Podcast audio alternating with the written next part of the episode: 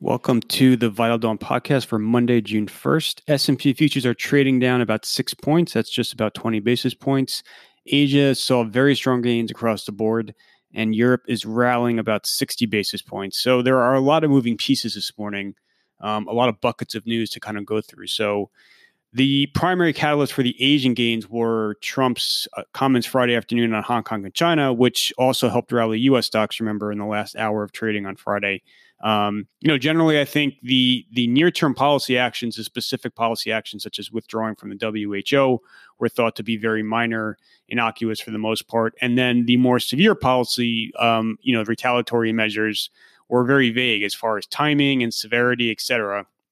So I think the market took to speech as you know Trump and the White House attempting to kind of um, you know play both sides in that they had uh, relatively bellicose rhetoric, but you know, relatively mild policy announcements. So, you know, I think the takeaway initially from that was it was a near-term positive.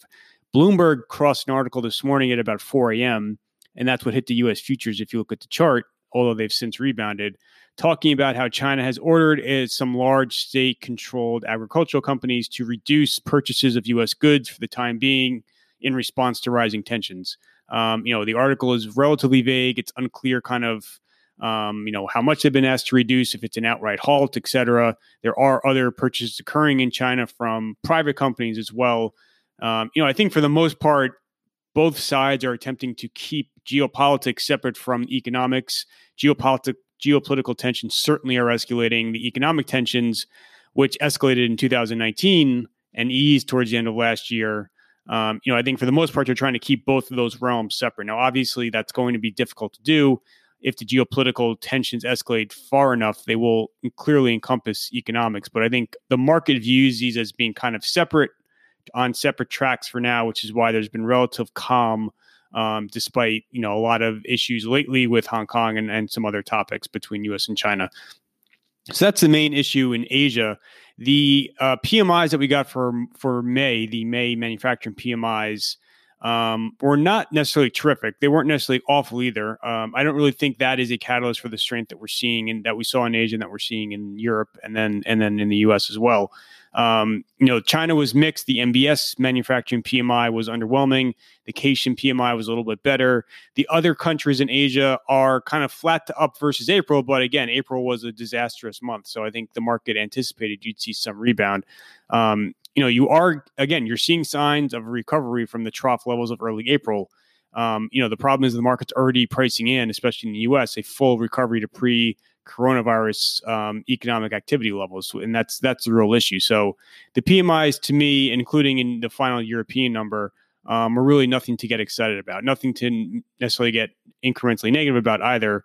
Um, although the China numbers, again, China is the furthest from um, the you know it, it's had the most months since the the uh, most acute phases of its coronavirus crisis, and there are some signs that um, you know its recovery is stalling out a little bit. So Again, the PMI struck me as knee jerk neutral, um, not really the catalyst behind the Asian strength. The protests in the U.S. are obviously a huge area of focus, um, dominating all the media in the U.S. Um, you know, I think the market's takeaway, and this is just purely from an objective perspective from uh, the point of view of the market, I think they view this as a net positive for Trump's political prospects, which is why the reaction, the knee jerk reaction last night when the futures opened initially was lower and then they kind of rallied back pretty uh, in, a, in a pretty strong fashion. Um, you know, you had another poll out over the weekend, Washington Post, ABC, showing Biden with a very healthy lead.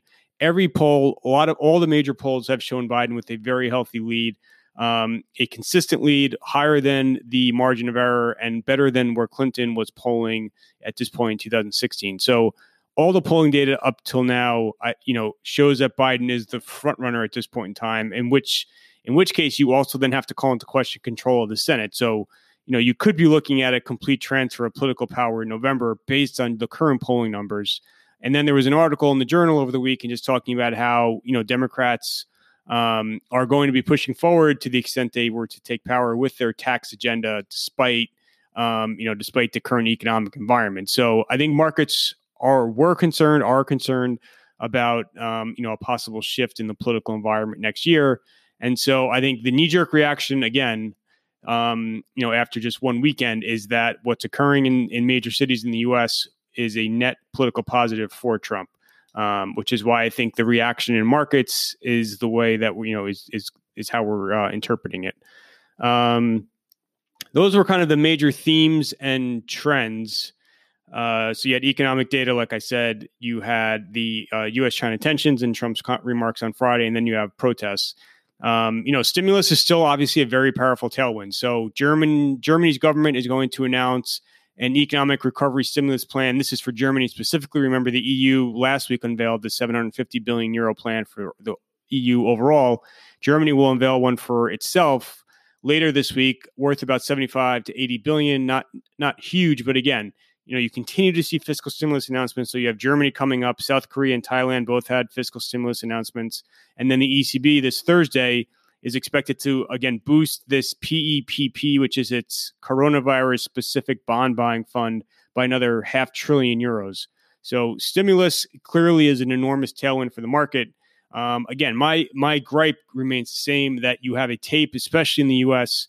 You're pricing in already a full recovery in earnings, a full recovery in economic activity, and you're putting a very elevated multiple on those recovered earnings. Um, and so, to me, again, all the news about uh, about what that you see about economic data rebounding, um, that you see about possible progress on coronavirus uh, vaccines, et cetera, all that is already embedded in the market. Um, and so you just have very, very little room for for any type of error. Um, and there are clearly a lot of uh, you know storm clouds on the horizon, risks out there, including China, including the election.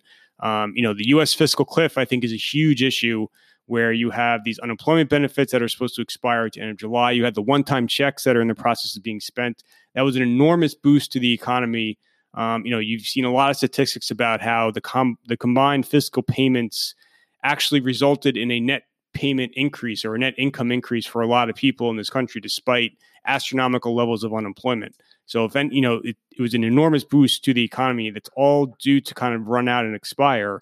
Now, Congress is working on a fifth stimulus bill, and it could include some extenders. But there is that fiscal cliff that um, you know is looming out there in in over the summer. Um, so that is the setup for today. On the calendar for this week, um, a lot of economic data. So you know, we already got the manufacturing uh, manufacturing PMIs from Asia and Europe. We get the U.S. ISM manufacturing ISM this morning. Um, you have the U.S. jobs report out this Friday. The ECB, like I said before, on Thursday, where they're expected to boost that bond buying fund. Um, you have a couple of earnings reports. Um, nothing too dramatic. Avago uh, is on Thursday night. That will be interesting for semiconductors. Uh, Moderna mRNA, obviously one of the critical names in the race to find a vaccine. They're holding their annual Science Day tomorrow, tomorrow, Tuesday, June second. Um, so that will be interesting to watch. OPEC had scheduled a meeting for June 9th to 10th. It looks like they may bring that forward to June 4th. Um, and they are expected to extend the current production schedules um, for another one to three months. So as it stands right now, the cuts are due to ease in July, but uh, um, you know, media reports suggest that they're going to extend them for another one to three months. So um, that that is uh, you know obviously a benefit for oil. So that is everything for today. Uh, thank you for listening.